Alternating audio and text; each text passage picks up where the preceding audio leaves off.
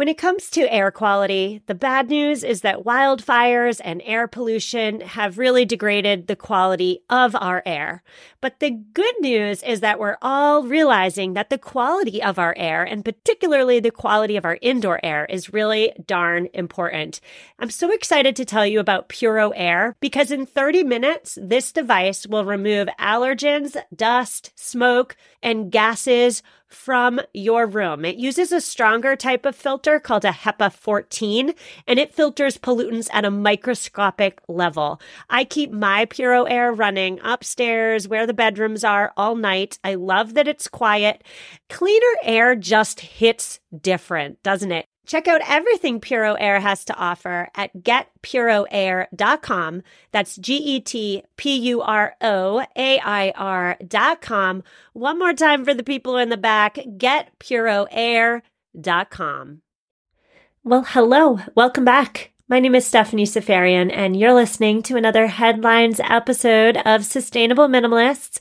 If you're new here, we do headlines differently. It's a different type of episode. On Headlines, I'm covering need to know environmental news stories in 15 ish minutes or less. So let's get right into the big story. Perhaps you heard something about it in the news this week. It has to do with plastics and it has to do with clouds. Yes, it's true. A group of researchers recently found microplastics in the clouds above Mount Fuji. Now, fun little fact here back when I was young and cool, I hiked Mount Fuji in the middle of the night so that I could see the sunrise from the top. It was one of the best experiences of my young life. I'm not young and cool anymore. Now I'm old and curmudgeonly. But yes, researchers found material that's used in many plastic products, such as clear food wrap, shopping bags, and detergent bottles in clouds above Mount Fuji. Now, how did they get there? Well, first of all, let's just say that many of us regard microplastics as round, as spherical right? But they're not. Many of the particles are shaped less like a ball and more like a ribbon, so flat and long. And this flatter shape explains why these microplastics are able to travel vast distances and end up in the most remotest of places. The microplastics in the clouds above Mount Fuji were mainly transported from the ocean. The researchers believe that these very fine marine microplastics were dispersed into the atmosphere from waves splashing into the air. Now, when a microplastic is long and flat like a ribbon, it's also light so it can travel. It can almost, dare I say, fly. Now, what are the implications of microplastics in clouds? Well, we aren't quite sure yet, but researchers believe these airborne microplastics can and will influence cloud formation. And if clouds are influenced, the climate is also influenced. When a plastic is degraded, it can provide a surface for water to latch onto. And this means that clouds could form differently or disperse more quickly, which will potentially affect temperature and rainfall. There's also the thought amongst researchers that if plastic particles are in clouds, water can condense around these plastic particles, which will form water droplets and potential ice crystals in the atmosphere. Again, it's too soon to say what this means. However, it's important to know that yes, microplastics are everywhere. They're atop Mount Everest. They're in human blood. They're in our food supply and they're also in the clouds. We're moving on today. Let's discuss leaf blowers. It is, at least in my location, leaf blower season. They are noisy, yes, and the gasoline powered leaf blowers also spew toxic chemicals and planet warming emissions into the air. They are very disruptive to natural habitats, yes. And a new report out last week found that the impacts of gas powered lawn and garden equipment in Massachusetts, my home state, generated more than 6 100,000 tons of carbon dioxide in just one year in 2020. This is the amount equivalent to the pollution from about 135,000 standard cars. Now, this report is among the latest research to support that transition from gas powered lawn equipment to electric powered lawn equipment. It's less polluting, it's quieter, it is less disruptive to ecosystems. Now, multiple cities across the US have already implemented bans or limits on the use of these gas powered tools Washington, D.C., Miami Beach, Evanston, Illinois, those are just some. Starting next year, California will enact a statewide ban on the sale of new gas powered lawn tools. There it is, California yet again leading the way. Now, I know many of you are saying to yourselves as you're listening, but the electric lawn tools, they don't work as well. They're not as powerful. Well, let's challenge that. I did have a representative from Consumer Reports on a few months back, and he said that that is an old wives' tale that may used to have been true, but these days, electric lawn equipment, the lawn mowers, the leaf blowers, the electric versions of these items and more have come an awful long way. And for the majority of us, we will not notice a difference in using the electric options on the market. Now let's talk about emissions. Many leaf blowers are powered by two stroke engines. They run a mix of oil and gas.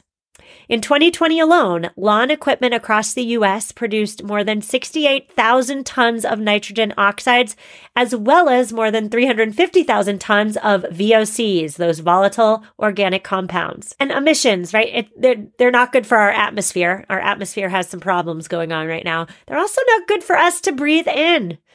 Let's talk about noise. A pilot study found that the loud noise from the machinery we're talking about can travel up to 800 feet away from the source. Short and long term exposure to noise pollution is linked to a host of health effects increased risk of heart attacks, strokes, and other serious heart related problems. The CDC, by the way, lists gas powered leaf blowers and lawnmowers among the sources of loud noise that can damage our hearing over time. Now, if you're wondering, yes, electric leaf blowers, they're much quieter. Consumer Reports did give electric devices an average score of 2.9 for noise at the ear. That's compared to 1.7 for the gas models. And yes, the lower the score, the worse the noise.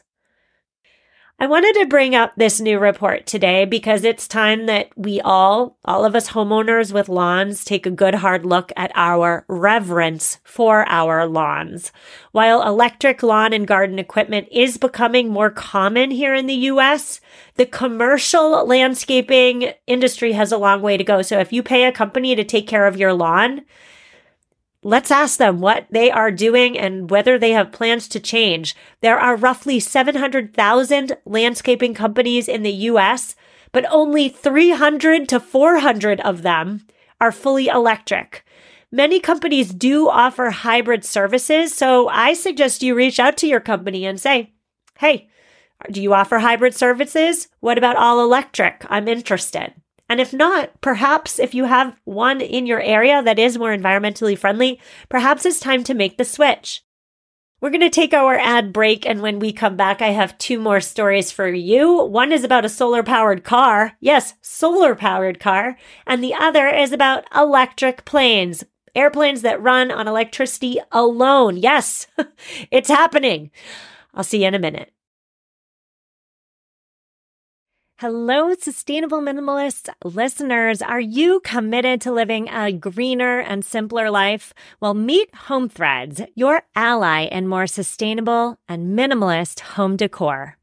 As the total destination for decor and furniture, Home Threads helps you define your minimalist lifestyle while respecting the planet. Discover their exclusive Haven collection they use many sustainable materials without compromising on style. And here's the best part.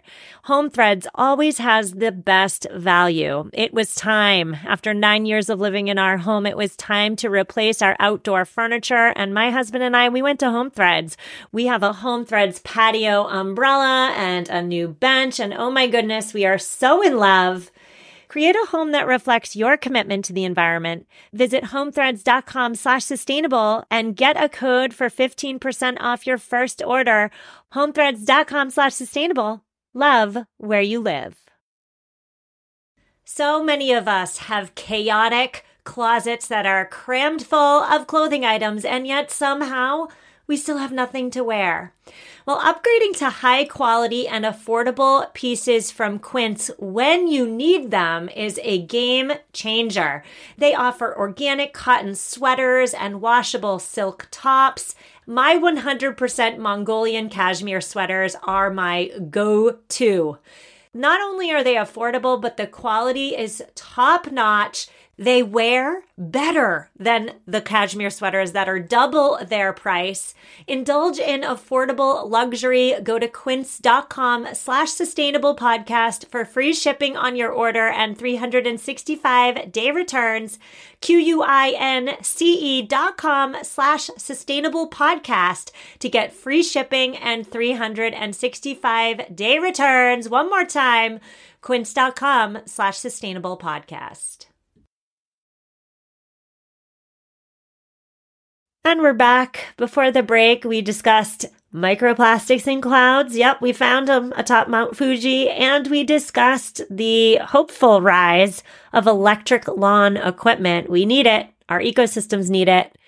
Now we're on to the world's first off road solar SUV. Yes, a all solar SUV just drove across Morocco. It was powered only by the sun now, yes, those zero tailpipe emissions cars, the EVs, they're soaring in popularity right now.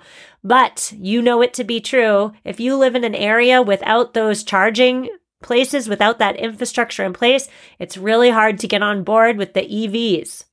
Well, Stella Terra is a khaki green SUV that uses solar panels on its sloping roof to charge its electric battery. The vehicle can drive long distances powered entirely by the sun. And it is the world's first off road solar powered vehicle. And it could, again, help connect those remote areas where there's no charging infrastructure and no ability to ever have charging infrastructure. Now, a team tested this vehicle in Morocco earlier this month. They drove more than 621 miles between the country's northern coast and the Sahara Desert in the south. The car was tested on a variety of surface. The car's top speed was 90 miles an hour. And on a sunny day, its battery range was around 441 miles on roads. In cloudy conditions, of course, because remember, again, this is a solar powered car. In cloudy conditions, the team estimates that the range would be about 30 ish miles or less, if only relying on the solar panels. Now let's talk about EVs for a minute. The EVs that are slowly taking over. Well, electric SUVs are much heavier than standard electric vehicles. They require bigger and heavier batteries to power them. By the way, shout out to one of my previous episodes all on lithium. It was called the white gold rush. Lithium mining and using on a mass scale is not a benign practice. I will link to that episode in the show notes so you all can educate yourselves if you missed it. But minimizing a vehicle's weight is essential. And 22 students that worked on the car, they focused on making every element ultra efficient. The Stella Terra SUV weighs just about 2,500 pounds, and that number is 25% less than the average midsize SUV. And best news of all, because there are solar panels on top, a much smaller battery can be used since it's charging while it's driving different from an EV, right? It doesn't charge while it drives. Now, there are some challenges. It's not as though solar powered vehicles are a brand new thing. Innovators have been working on such a car for over a decade. There was one company that was making strides. They announced that their car was going to be mass produced in 2022. However, earlier this year, 2023, the company filed for bankruptcy. However, it doesn't mean it's dead. This group, the one who just successfully drove this solar power SUV across Morocco, does hope that their concept SUV can be mass produced in the near future. One more story before we say goodbye, and that's all about electric planes. It was once a fantasy, wasn't it? Well, one just flew from Vermont to Florida. An electric plane just flew from Vermont to Florida. Yes, that's true. What a time to be alive. Now, I have to say, it did take 16 days. yes, it did take 16 days. But the airplane ran on batteries. It made nearly two dozen stops to rest and recharge during the trip. And when the journey came to an end in Florida, the company that made the plane, named Beta Technologies, handed the plane over to the US Air Force. And the Air Force will be experimenting with it over the next few months. Now, yes, we're not ready to all hop on an electric plane anytime soon, especially if the trip is going to take days, not hours. However, this successful flight does offer a vision of what aviation can look like in the years to come. This vision shows us one in which the skies may indeed be filled with aircrafts that do not emit greenhouse gases as they run. Now, in addition to producing none of those greenhouse gases, electric aircrafts are designed to be simpler to operate and maintain than the conventional helicopters and planes that we are used to. They are not expected to take to the skies in large numbers for many years. However, once they do, their trips will likely be short. From Burlington Vermont to Syracuse, New York, for example. Modern batteries can support limited range and weight. And so as a result, aircrafts powered by batteries can generally carry only a handful of passengers or a small load of cargo. The cost of producing such aircrafts will be high to start. And yes, we do need special infrastructure in place. In cities, Widespread electric flights will not be possible without expanded infrastructure. They're going to need vertical landing and takeoff sites as well as public support. But hey, again, what a time to be alive. An electric airplane just flew. It did take 16 days, but an electric airplane just flew from Vermont to Florida. Pretty darn cool. So, listeners, we have a long weekend. I will see you on Tuesday where we're discussing gratitude. It is the season of gratefulness, grateful living. On Tuesday's episode, I'm bringing you what I consider to be a very insightful interview with an author all about the practice of gratitude. I will see you on Tuesday. Quick reminder we have a Facebook group. Did you know that? It's been around for six years. Amazing people in it. I think there's been zero fights, maybe like one little contentious post in six years, which is pretty darn good. So come join us. Search Facebook for Sustainable Minimalists. We would love to have you. We also do a bit of, um, we do a bit of episode, you know, discussions, recaps. So the episode comes out and we chat about it in the group. So if you want a little bit more of me and that, Come join us, Sustainable Minimalist, on Facebook. I will see you Tuesday. Have an amazing long weekend and take care.